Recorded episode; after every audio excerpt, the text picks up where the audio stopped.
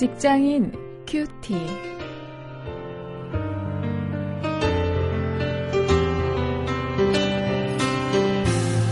여러분 안녕하십니까? 6월 21일 오늘도 여러분과 함께 말씀을 나눌 저는 원용일입니다. 오늘 사도행전 9장 20절부터 43절 말씀을 가지고 혁신이라는 주제로 다르게 생각하는 사람들 이런 제목으로 함께 말씀을 묵상하십니다.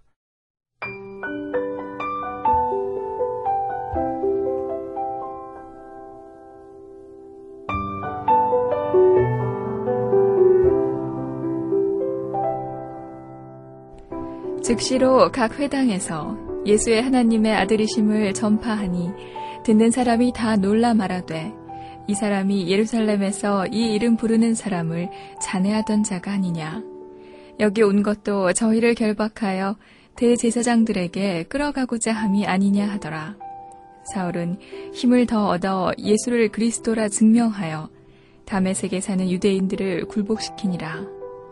여러 날이 지남에 유대인들이 사울 죽이기를 공모하더니 그 계교가 사울에게 알려지니라.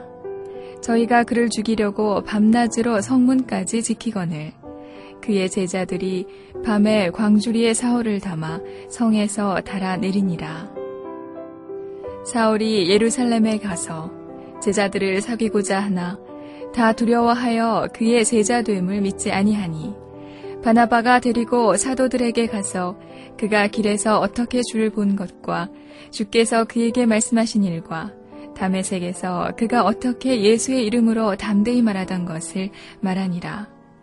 사울이 제자들과 함께 있어 예루살렘에 출입하며 또 주 예수의 이름으로 담대히 말하고 헬라파 유대인들과 함께 말하며 변론하니 그 사람들이 죽이려고 힘쓰거늘 형제들이 알고 가이사랴로 데리고 내려가서 다소로 보내니라.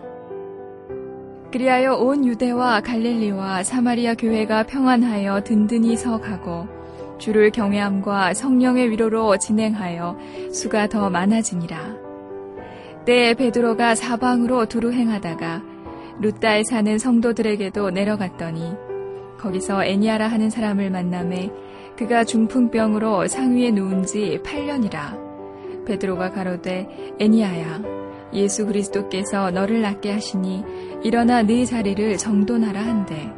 곧 일어나니 루따와 사론에 사는 사람들이 다 그를 보고 죽게로 돌아가니라. 요바에 다비다라 하는 여제자가 있으니 그 이름을 번역하면 도르가라. 선행과 구제하는 일이 심히 많더니 그때에 병들어 죽음에 시체를 씻어 달하게 뉘우니라.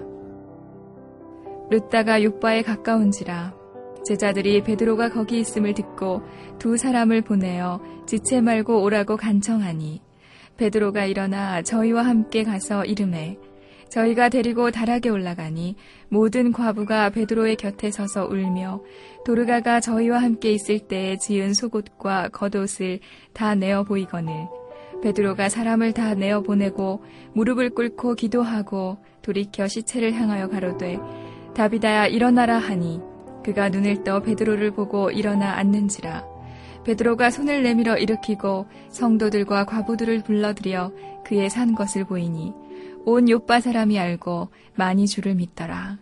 베드로가 요빠에 여러 날 있어 시몬이라 하는 피장의 집에서 유한이라. 요즘은 혁신의 시대라고 하죠. 이 회사에서도 어, 제한 사항을 받아서 어, 월말에 그 제한 왕을 뽑기도 하는 그런 회사가 있는 것도 보았는데요. 아이디어를 내고 생각을 다르게 하는 것이 오늘 우리의 직장 생활에서 꼭 필요한 그런 시대가 되었습니다. 오늘 우리 본문을 통해서 어, 당시에 매우 혁신적인 사고를 했던 두 사람을 발견하게 됩니다. 한 사람은 바나바이고 한 사람은 베드로입니다. 먼저 20절부터 31절에 이 회심한 사울을 믿고 보증을 해준 이 바나바의 모습을 볼 수 있습니다. 이 담에색으로 가다가 예수 그리스도를 만나 회심한 이 사울은 담에색에서 며칠 머무르고 있었는데요. 그때의 사울은 이미 그 나가서 그리스도를 증거했습니다. 유대인들이 그 사실을 보고 놀랐습니다. 물론 이 그리스도인들도 예외가 아니었습니다. 네, 매우 놀라운 일이었죠. 그 일은 보통 일이 아니었습니다. 바로 그곳으로 예수 믿는 사람들을 잡아서 어, 핍박을 하려고 오던 사람이 예수 그리스도를 전하는 일이었으니까 당시 사람들이 놀란 것은 당연합니다. 이제 시간이 흐른 후에 사울이 예루살렘에 가서 성도들과 교제하려고 했습니다. 그런데 사람들이 그 사울을 두려워했습니다. 바로 그런 때에 사울을 교회 공동체에 소개를 해주고 자신이 친히 보증을 해준 사람이 바로 바나바였습니다. 바나바의 생각은 달랐던 것입니다. 하나님이 바울에게 주신 사명을 이 바나바는 분명하게 인식을 했습니다. 또 그 일이 교회에 어떤 유익을 주게 될 것인지 하나님의 뜻을 이 바나바가 제대로 이해했던 것이죠. 어, 이렇게 하나님의 뜻에 대해서 한 사람의 인생의 비전에 대해서 분명히 인식하는 사람이 혁신적인 사람입니다. 다르게 생각하는 사람입니다. 또 32절부터 43절에 보면 베드로가 혁신적인 사람인 것을 보여줍니다. 당시 중풍병자 애니아를 고쳐주고 또 여제자 다비다가 죽었을 때도 이 기도하여 살려낸 이 베드로의 생각과 행동이 참 남달랐습니다. 이 극률과 안타까움을 넘어서는 생각과 행동이었죠. 또 유대인을 위한 전도자인 그가 이방 전도를 나선 것 자체가 남달랐습니다. 어, 그런데 무엇보다 베드로의 남달랐던 점은 그가 이 피장 시몬의 집에 머물렀던 것입니다. 43절에 이야기해 줍니다. 이 피장이라고 하는 것은 요즘 우리가 자주 쓰는 말은 아닙니다만 동물 가죽을 가지고 이 제품을 만들어내는 그런 사람이었죠. 어, 그런데 이 부정한 동물도 취급을 하기 때문에 유대인들이 혐오하는 직업인이었습니다.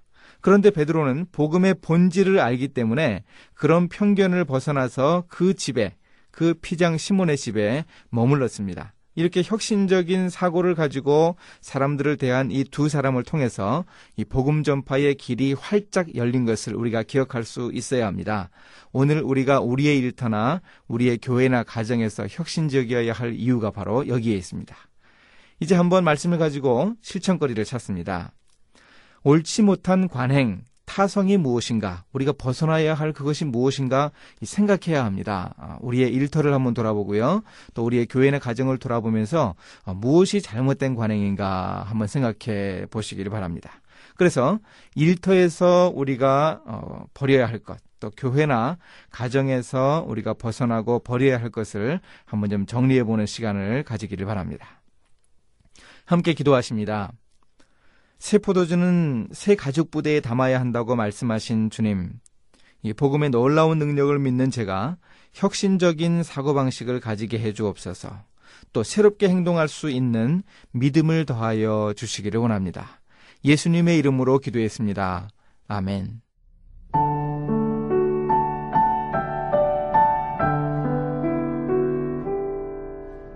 경북 구미에 있는 한국전기투자라는 회사의 기적과도 같은 기업회생 이야기를 담은 우리는 기적이라 말하지 않는다라는 책의 내용을 한마디로 요약하면 경영혁신입니다.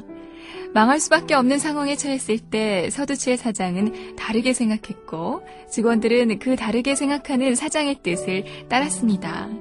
그들은 저마다 구조 조정을 하고 있을 때 자산 매각이나 인원 감축 한 명 없이 퇴출 대상 1호 기업에서 3년 만에 중형 상장사 평가 기업 542개 중 경영평가 1위를 이뤄냈습니다. 그들이 남달랐던 것은 너무나 많았죠. 둥근 원탁만 놓인 사장실, 외국 기술 대신 국내 기술로 세계 최고의 위치에 오르기, 가부장적 노사관계 개선 등 말입니다.